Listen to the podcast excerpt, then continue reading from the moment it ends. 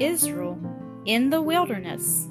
Weekend Bible Stories Collection. So Moses brought Israel from the Red Sea into the wilderness of Shur, and they went three days in the wilderness and found no water. And when they came to Marah, they could not drink of the waters, for they were bitter. And the people murmured against Moses, saying, What shall we drink? And he cried unto the Lord, and the Lord showed him a tree, which when he had cast into the waters, the waters were made sweet. And the Lord said, I am the Lord that healeth thee. And they came to Elim, where were twelve wells of water, and seventy palm trees. And from Elim they came unto the wilderness of Sin, and the whole congregation of the children of Israel murmured against Moses and Aaron, and said unto them, Would to God we had died in the land of Egypt, when we sat by the flesh pots, and did eat bread to the full. For ye have brought us into this wilderness to kill us with hunger. And the Lord said unto Moses, I have heard the murmurings of the children of Israel. Say unto them, At even ye shall eat flesh, and in the morning ye shall be filled with bread, and ye shall know that I am the Lord your God. And in the evening quails came up and covered the camp. And in the morning, when the dew was gone, behold, upon the face of the wilderness there lay a small round thing, as small as the hoarfrost, on the ground. And when the children of Israel saw it, they said one to another, It is manna. And Moses said unto them, This is the bread which the Lord hath given you to eat. Gather of it every man according to his eating.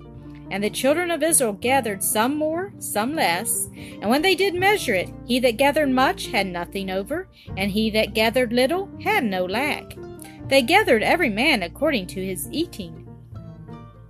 And Moses said, Let no man leave of it till the morning. Notwithstanding, they hearkened not unto Moses, but some of them left of it until the morning, and it bred worms and stank. And they gathered it every morning, and when the sun waxed hot, it melted. And Moses said, Tomorrow is the holy Sabbath unto the unto the Lord. That which remaineth over lay up for you, to be kept until the morning. Six days ye shall gather it, but on the seventh day, which is the Sabbath, in it there shall be none. And on the sixth day they gathered twice as much, and they laid it up till the morning, as Moses bade. And it did not stink, neither was there any worm therein. And there went out some of the people on the seventh day for to gather, and they found none.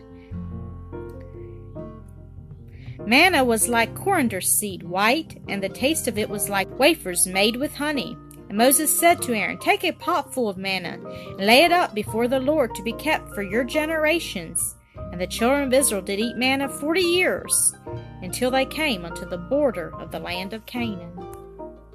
And Israel journeyed from the wilderness of Sin, and pitched in Rephidim.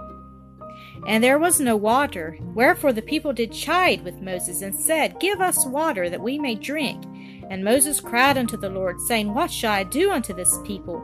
They be almost ready to stone me. And the Lord said unto Moses, Thy rod, wherewith thou smotest the river, take in thine hand, and go. Behold, I will stand before thee there upon the rock in Horeb, and thou shalt smite the rock, and there shall come water out of it, that the people may drink. And Moses did so, and he called the name of the place Massah and Meribah, because of the chiding of the children of Israel, and because they tempted the Lord, saying, Is the Lord among us or not?